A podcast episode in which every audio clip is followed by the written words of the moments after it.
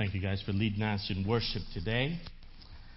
As we uh, turn our attention to God's Word, um, before we get started, just want to remind everyone that Pastor Joel is out of town for today, so please be praying for his re- safe return uh, tonight.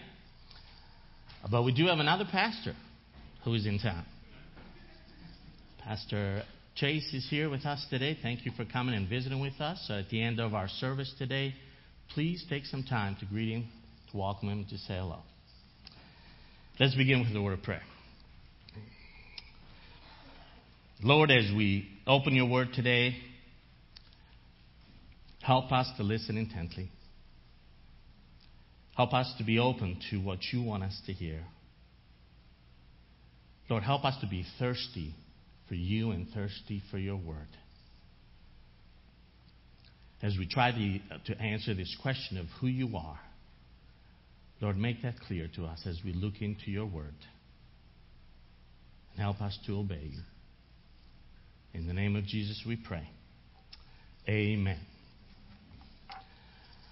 Well, we're going to be in chapter 7 of John today. So if you have the copy of the scriptures with you, your Bible, you can open up to that.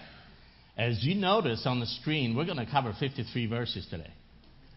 And Jesus uh, took three days, but I'm going to take about half an hour, okay? So we're going to summarize a lot of that. Um, so bear with me. There's a lot of information. Uh, but really, we need to truly understand who Jesus is for us to be able to share that good news with others.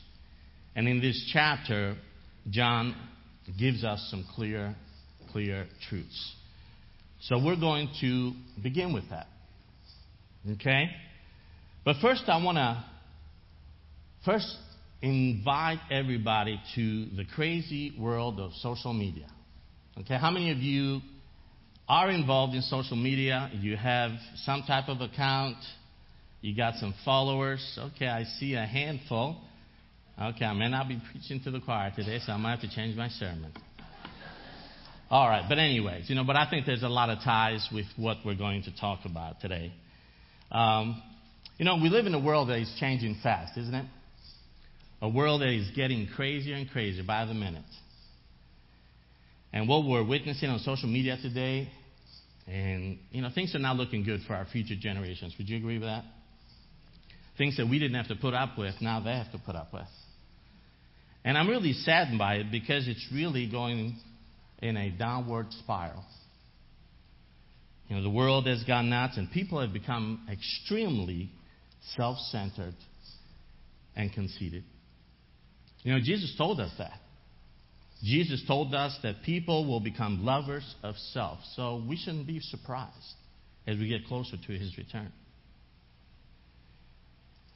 One thing that I did in my study for today, I kind of wanted to get some pictures and do an illustration of how this concept of followers, okay, is portrayed in the social media. You know, for decades, we have been introduced to all these different platforms of social media, and we see that people are in need of followers, right? You know, come like me, come subscribe to my channel, be my follower.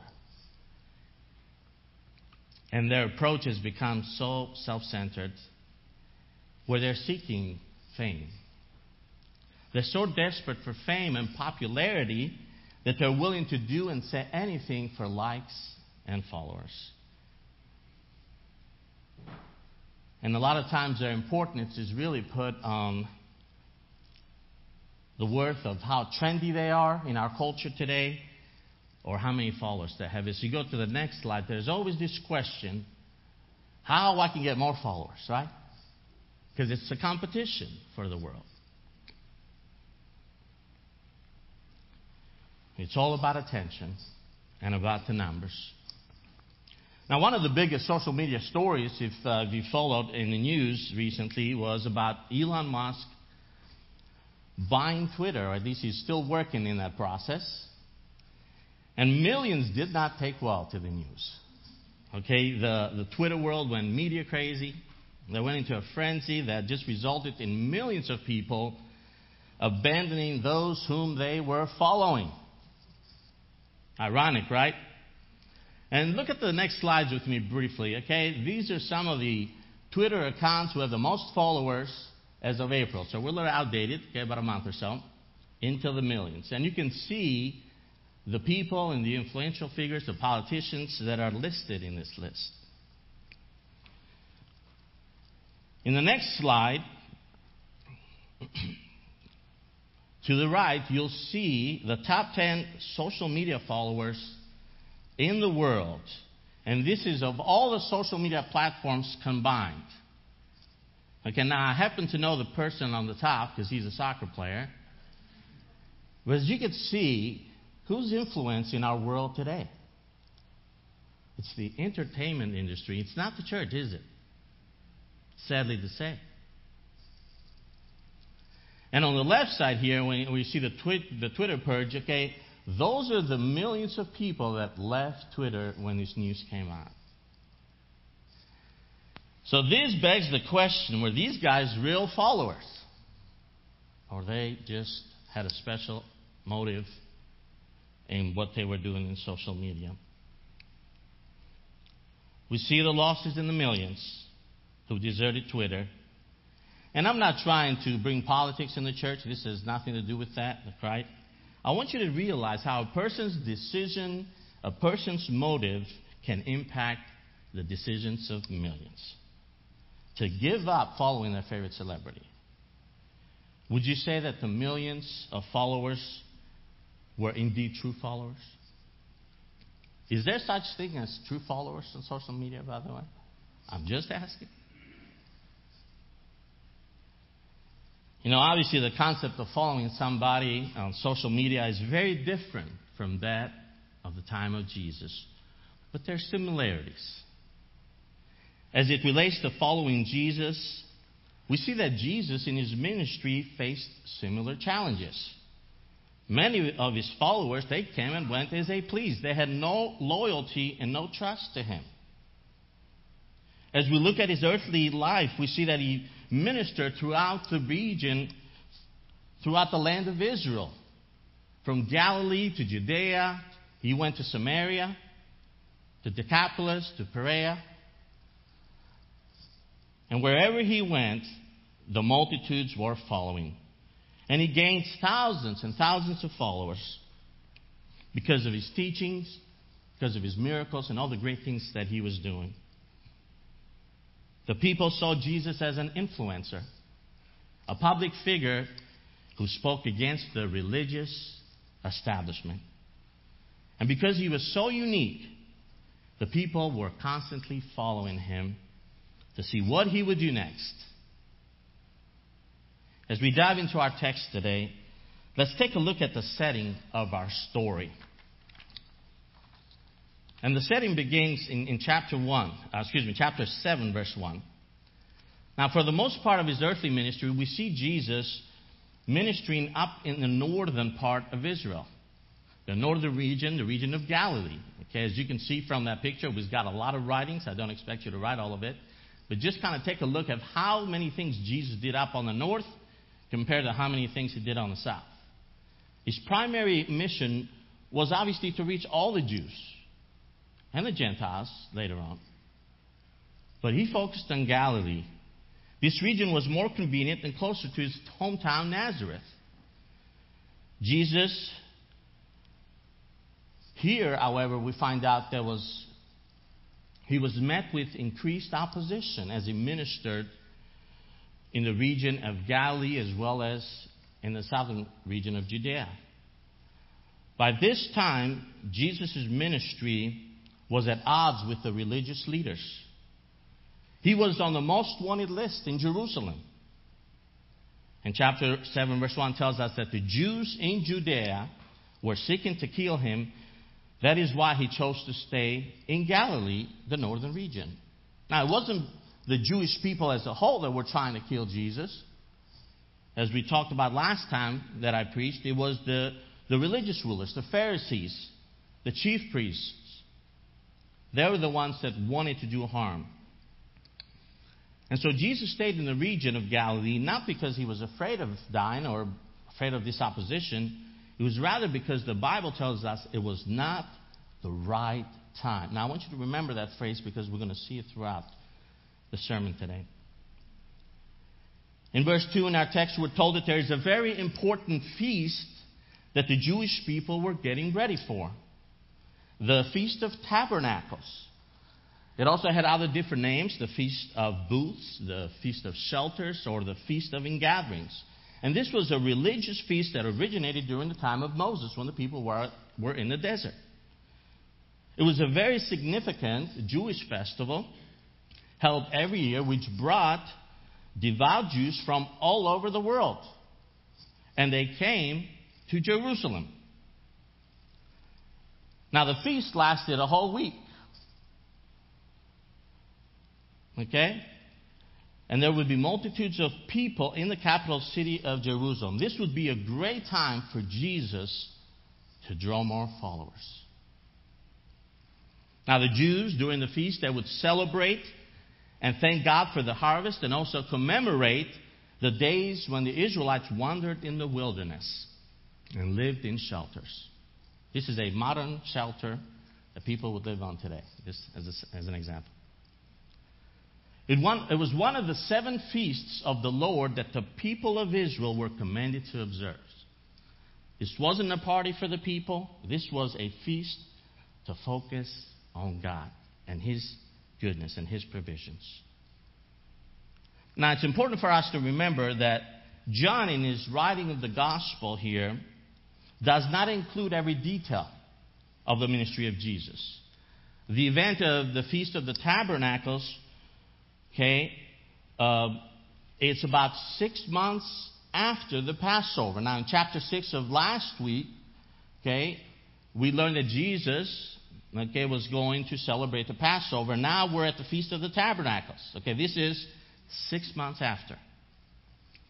So months have passed, and Jesus is ministering into Galilee, and the feast is coming. And so the brothers of Jesus come up with this great idea hey, let's get Jesus to go down and celebrate at the feast. But in answering our question today, who is Jesus, we need to really look at the big picture. And John, here, the author, first tells us how his earthly brothers perceived Jesus. And here's what they told him in chapter 7. It says, Therefore his brothers said to him, Leave here and go into Judea, so that your disciples, notice the emphasis, your disciples, also may see your works which you are doing. For no one does anything in secret when he himself seeks to be known publicly. If you do these things, show yourself to the world. But see, here, John tells us on verse 5 that there's a hidden agenda from the brothers. Verse, verse 5 tells us, For not even his brothers were believing in him. See, there's little information that's given to us in the scriptures about Jesus' earthly family. We know that Jesus had brothers and sisters. We know the names of the brothers. Uh, they were James, Joseph, Simon, and Jude. Uh, the names of the sisters are not recorded for some reason. But we know that Jesus had an earthly family. And he grew up with brothers and sisters. And here, yet, they failed to see who he was in reality. At this point, the brothers, we'll get to that, Bobby. At this point, the brothers did not believe in Jesus as the Messiah. They only saw him as a public figure. That's why they invite him to go at the feast because they're thinking, you know, if Jesus is going to show his works and his miracles and his teaching there, hey, guess what? We're connected to Jesus. There's a selfish motive right there. We also may become as popular as Jesus. Now, that's one of the theories. See, they thought that Jesus wanted to become a famous public figure. That's why they told him, stop hanging around here, Galilee. Go down to where you need to be, where the people are going to be. Most scholars agree that the brothers of Jesus became believers after his resurrection, after, they, after his death and resurrection. And in Acts, we find that they were also part of the early church. So later on, they come to faith. Two of his brothers, James and Jude, actually are going to be the writers of the New Testament, as we know. See, according to Jesus' brothers, Jerusalem was the place. It was the place to be, and this would have been a great opportune time for Jesus to draw the masses, to bring many followers to himself, and to display his powers and works in a way that had never been witnessed. See, previously, Jesus had faced some ups and downs in his ministry. When he fed the thousands, the thousands following him. But last week in our sermon, we learned that as Jesus was teaching in Capernaum, many decided to leave him. Here's what John tells us in chapter 6, verse 66. As a result of this, in referring to his teaching in Capernaum, many of his followers withdrew and were not walking with him anymore. So, do you see this trend of people coming and going, uh, you know, being attracted to Jesus and then leaving when they do not agree with who he is? And here the Galilean disciples deserted him and so Jesus, last week we saw, we saw this, when he turned to the disciples and said, What about you guys? Are you guys going to leave me too? Are you going to desert me too? And of course, Peter says, No, where are we going to go? You have the words of life? It's important for us to understand that just because we are in close proximity to Jesus, as the brothers were here, it does not automatically bring us to faith. See, Jesus had a great opportunity to show the world who he was. And the brothers wanted him to do that very same thing. He said, if you want to declare yourself as the Messiah, go ahead. But don't do it in Galilee. Show your true glory and identity in Jerusalem, the capital city, the religious center of the world. See, they misunderstood the person and they failed to realize his mission. These signs were not done to get thousands of likes or followers, so to speak, but to reveal the Father. He came not to be a popular political figure, but a servant who would give his life for whole humanity.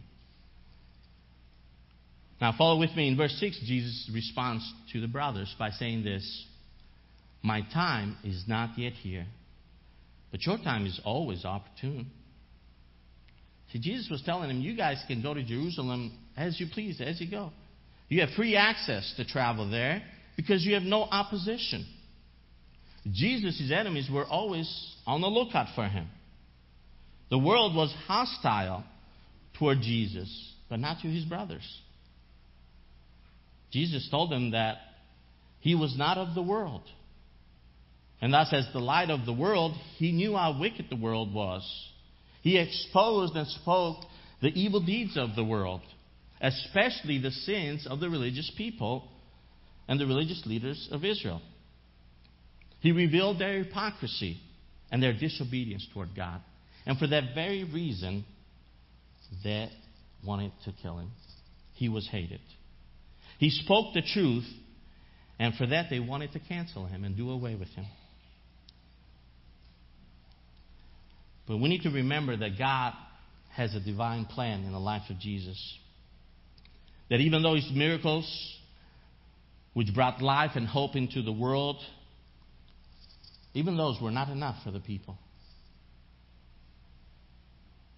Jesus actually tells us that this too was part of God's plan. That he would be hated without a cause. John 15:25 later on tells us this, but they have done this to fulfill the word that is written in their law. They hated me without a cause.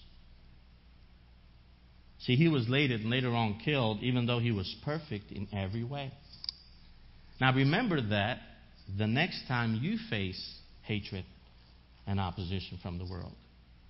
Jesus actually is teaching us the truth here that if I was hated, you too, as my disciples, will be hated.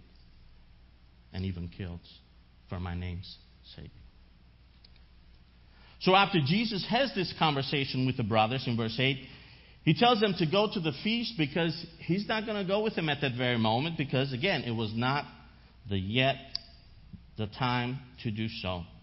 God's timing for Jesus was different than that of his brothers. God's timing is always perfect. So, what did Jesus mean in his response? Why was his right timing so crucial in his life? And we see this in John, okay, as you see the verses on the screen. We're not going to be able to read all of them, but, but notice the verses, the references that John makes, and even other authors in the Gospels make regarding to this the time is at hand, or the time has not yet come. Notice to his mother, Jesus says, My hour has not yet come. My time is not yet here. My time has not yet fully come. And then toward the end, notice what Jesus says toward the end. John 17, 1, Jesus says, Father, the hour has come. Glorify your Son, that the Son may glorify you. So, as we look at the ministry of Jesus and the life of Jesus, we know that there's a time that he has to follow that is divine, that is established by God the Father. And Jesus, being the obedient Son, he will make sure that no brother or person can deviate him from that time. That is why Jesus later on goes to the festival, but he does so in secret. He knows that the Jewish leaders are searching for him. His brothers had left to go to Jerusalem earlier that week. And his purpose in going to Jerusalem was to teach the people about God. And he does so in the middle of the feast, in the middle of the week, because we know that the crowd obviously would be greater in numbers. But Jesus always had in mind his true identity, and he was careful not to reveal it. That's why at times he would tell the evil spirits, to not speak of his name or shout it out. He told some of his disciples and some of the people that he healed, don't tell anyone what you've seen here. Jesus' true identity is important to understand because it's linked to the purpose and the mission of why he came. Now, John, in this section that follows, after Jesus enters Jerusalem in secret, he tells us mixed emotions of how the people and the Jewish leaders responded to this controversial teacher. If you have a pen with you or something to write, just fill in some of these blanks. There's a lot of emotions, there's a lot of feelings, there's a lot of confusion going on in Jerusalem. And how people are responding to this controversial teacher. Now, for time's sake, we're not going to be able to read all the verses, but feel free to read this chapter at home when you go home. First, there was hatred toward Jesus by the Jewish leaders. See, they were charged with teaching God's word to the people, but that failed because they loved sin more. They loved the darkness and they loved themselves more than they loved God. Their man made laws had become more important than God's law. They hated Jesus, the Son, who revealed the Father to them in his works, in his teachings, and authority and they responded to Jesus with violence. There was also mockery. Earlier we saw Jesus' brothers did not believe that he was the Messiah, and they ridiculed him. Now, I'm sure some of us in this room have brothers and sisters, and as we grew up, at some point, they're always trying to find a way to get us into trouble, right? They were always encouraging you to do that extra thing so that mom and dad could find out who did it, and then they would ridicule you and mock you and laugh at you when you got the beating, right? Or when you got punished, of course. Now, I had a lot of friends in the orphanage that I grew up in. There was about a hundred of them. So I was able to not be revealed as quickly as some of the brothers and sisters. I was a little sneaky, okay? But you know what? This concept of ridiculing and mockery is part of our life. It's part of our sinful nature. And we see that even in the family of Jesus, even though the brothers grew up with him. There was also division among the people who grumbled and whispered quietly about the identity of this man. Many were debating who is this guy?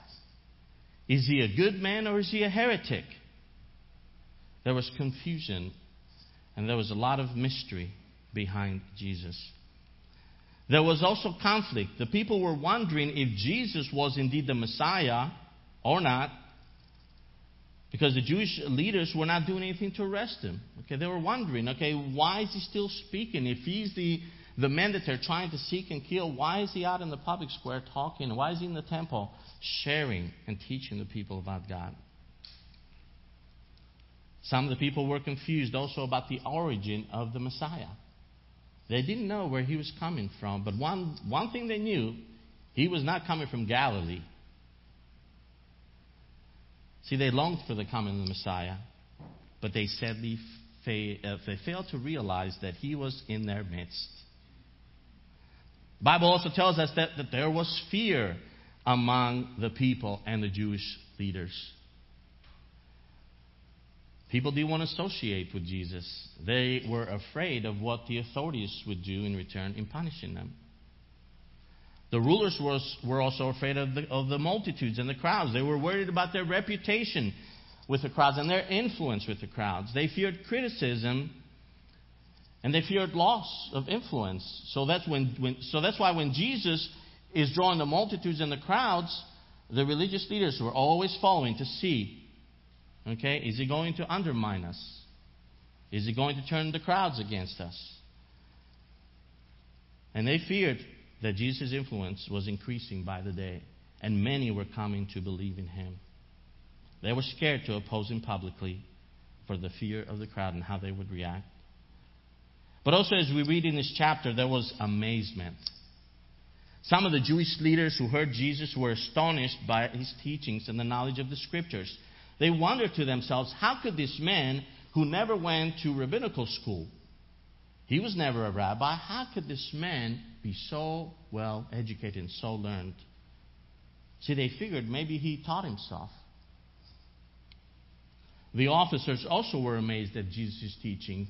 They were sent on a mission to arrest Jesus, but they returned empty handed. And when the authorities questioned them, they're like, um, we, we couldn't do it. This man is different. And here's what they said in response to Jesus when they, when they went to their superiors Never has a man spoken the way this man speaks. So they were awed in amazement of the words and the teachings and the truths that were coming from Jesus. And that touched their heart, that touched their soul. But as we know in the ministry of Jesus, it's not always positive. There's always something that is negative, that is in opposition. And so there was rejection. There was rejection. Some people in Jewish rulers rejected the idea that Jesus was the Messiah because they related him to what he did in his earthly life. They related him of being a carpenter from Nazareth. They said that he was a Galilean, and therefore he could not be the Messiah. They knew his earthly origin. They knew the place that he grew up in. They knew the family. They knew the brothers and sisters. There's no way this man is the Messiah. And they used the scriptures. Here's the irony. They used the scriptures to say that the Messiah would come from the town of Bethlehem. He would come from the lineage of King David. So there was rejection. But the story does not end there. There was also belief. The Bible tells us that some of the people who heard Jesus teaching in the temple, they put their faith and trust in him. They identified Jesus as the Christ, that he was indeed the prophet that Moses spoke of, the Messiah. See, as Jesus is teaching in the temple, it is important for us to understand that his mission was to tell people that his teaching was from God. His mission was from God. His very works and authority were from God. But some of the teachers of the law and the Pharisees, they refused to believe that.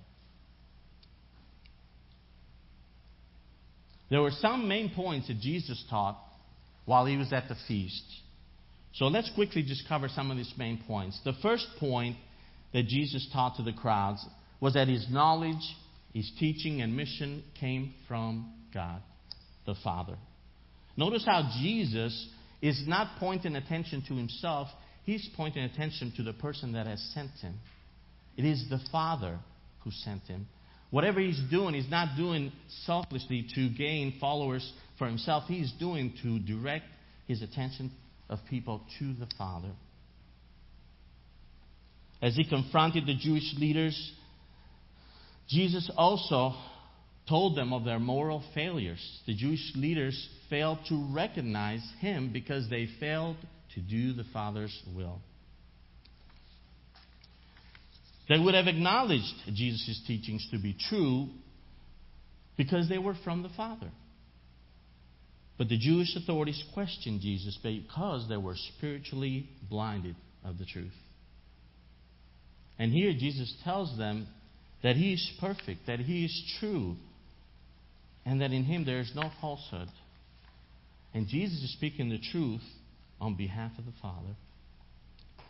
Now, in verse 19, he turns the attention to them, saying, Did not Moses give you the law, and yet none of you carries out the law? Why do you seek to kill me?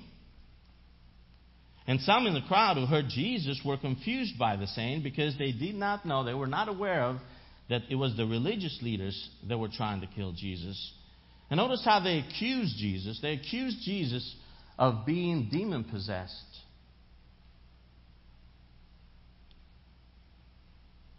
See, in our false reasoning, we can come to the wrong conclusion of who Jesus is. It's important for us to understand that Jesus came to reveal the Father. And here, Jesus came to reveal the heart of the Jewish people, of how it was so far away from God's Word.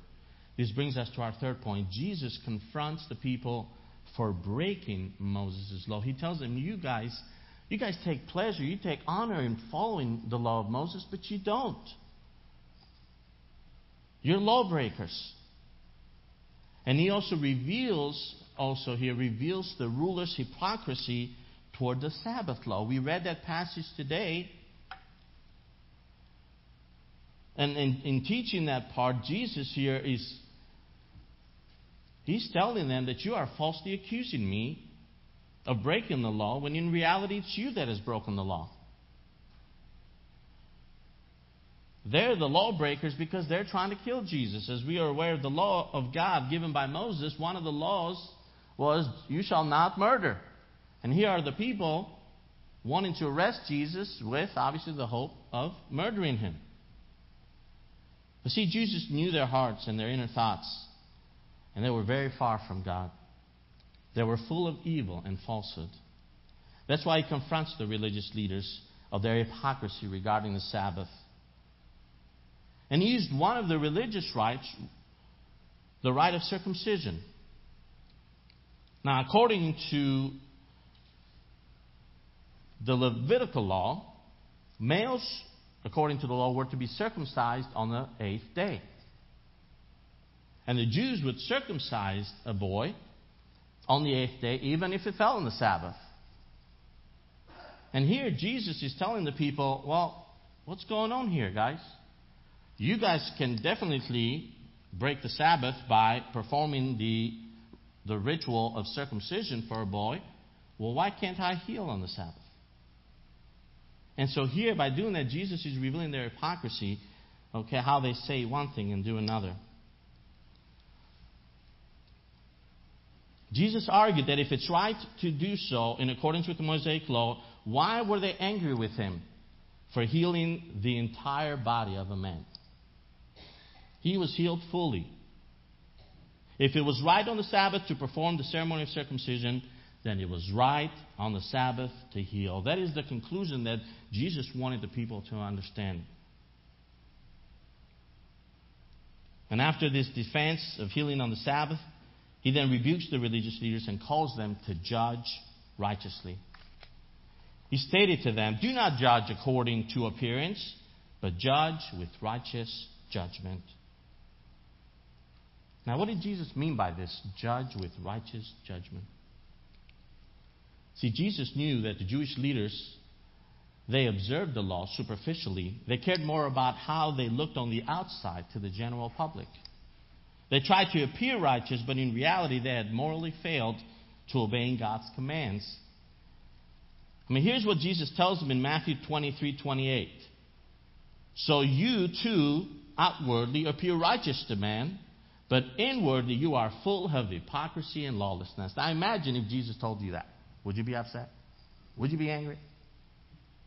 That's why they were angry at Jesus, because Jesus confronted them at the core of their heart. And he addressed their issue, their sin. See, their judgments were wrong because they were external in nature. And they failed to deal with the internal. The Bible tells us that God looks at the heart and judges righteously.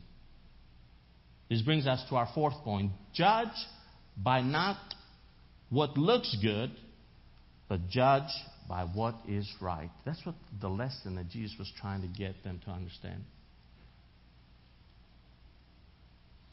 And this also brings us to our last point. Jesus, our fifth point, Jesus knows the Father because his origin is from the Father.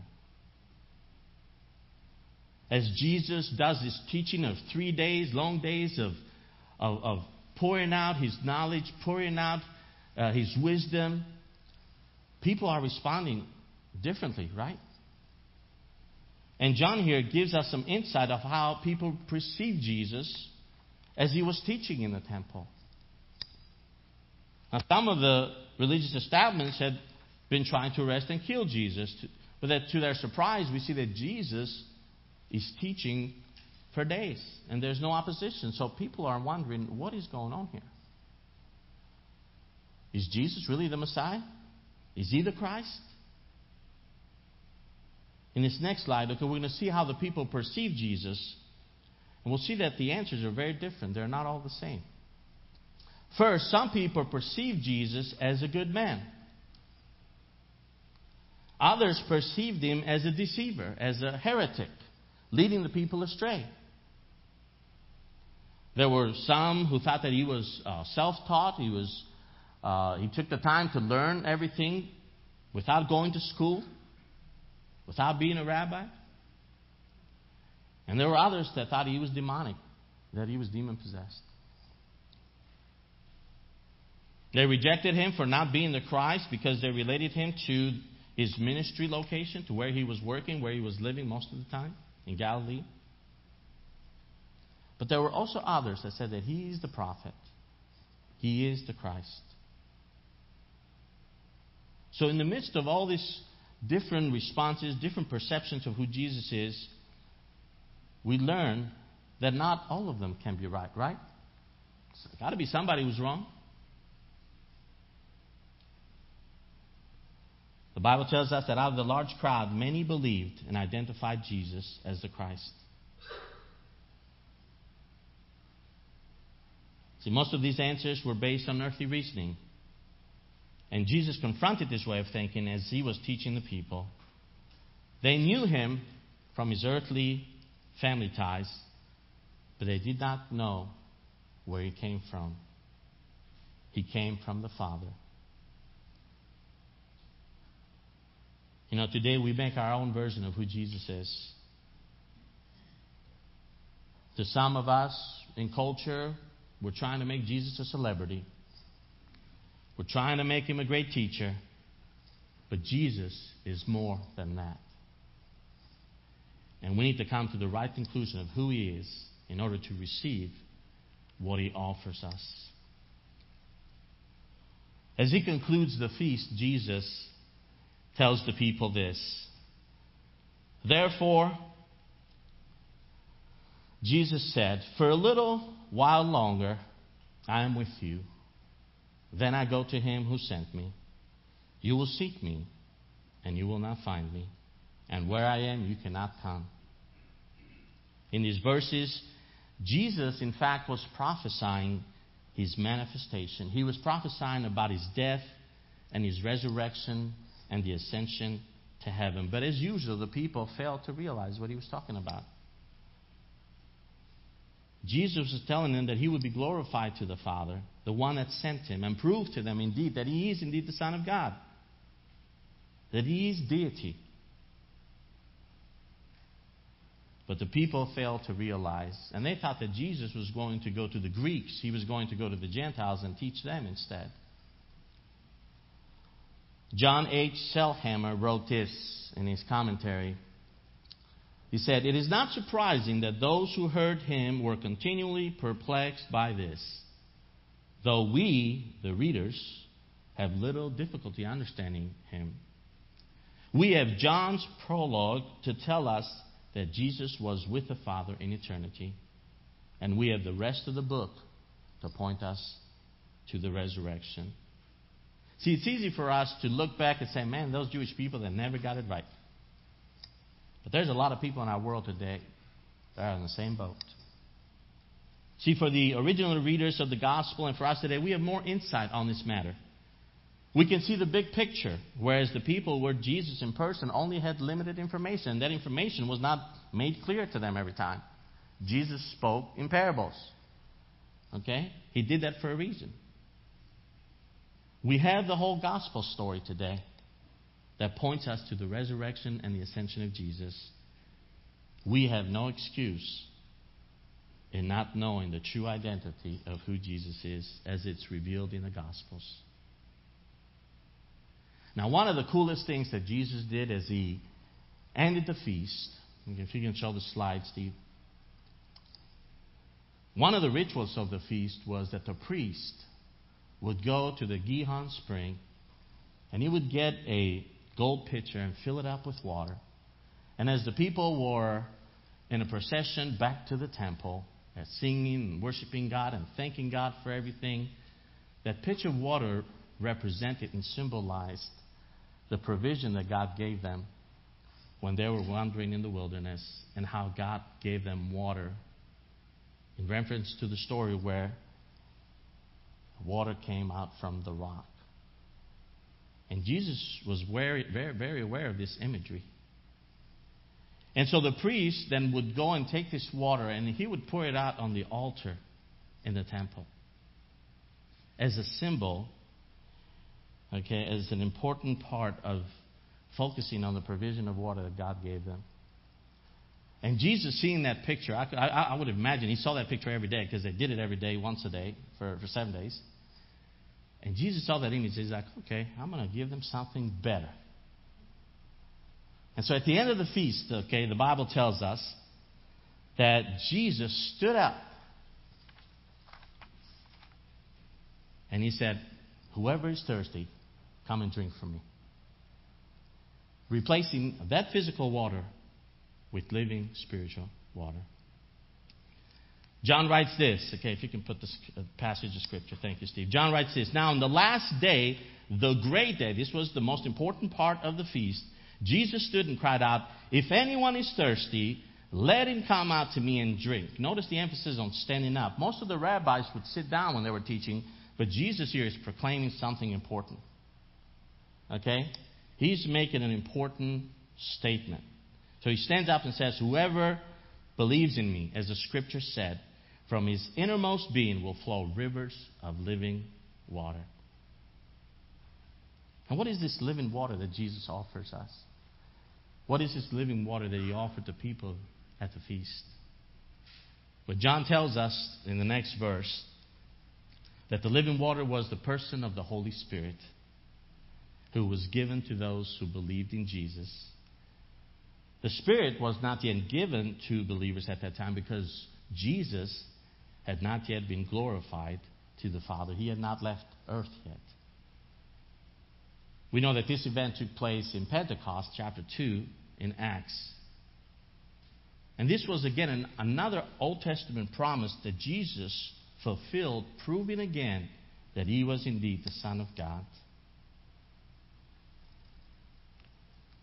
Before his ascension to the Father, Jesus promised to give all believers the gift of the Holy Spirit. In John 16, 7, he says this, But I tell you the truth, it is to your advantage that I go away. If I do not go away, the Helper will not come to you. But if I go, I will send him to you. See, the people in our story today had formed different opinions and different perceptions about Jesus. Our earthly, fallacious thinking can keep us from knowing the real Jesus, too. The real Jesus of the Bible. So, how would you identify him today? What would your response be as to who is Jesus to you personally? We don't have to wonder because the scriptures has given us the answer. John actually wrote this book for that very same reason. Here's what he said But these are written so that you may believe that Jesus is the Christ, the Son of God, and that by believing you may have life in his name. It is this life that Jesus wants to offer to all of us, to all of us who put our faith and trust in him. If you're interested in making that decision today, please come talk to me or any of our elders after the service or during this week. And we would love to guide you in making this important decision in your life. Jesus offered the same living water to the people at the feast. He offers that same living water to you. Will you be thirsty enough to receive it? Let's pray. Lord Jesus, thank you for coming into this world to die for our sins and to give us eternal life. Thank you for the gift of the Holy Spirit. May He draw us closer to you. May He draw us closer to the truth and help us in our unbelief. Teach us the truths found in your word and guide us, Lord, to live in a right relationship with you and to obey you willingly every day. In the name of Jesus, we pray.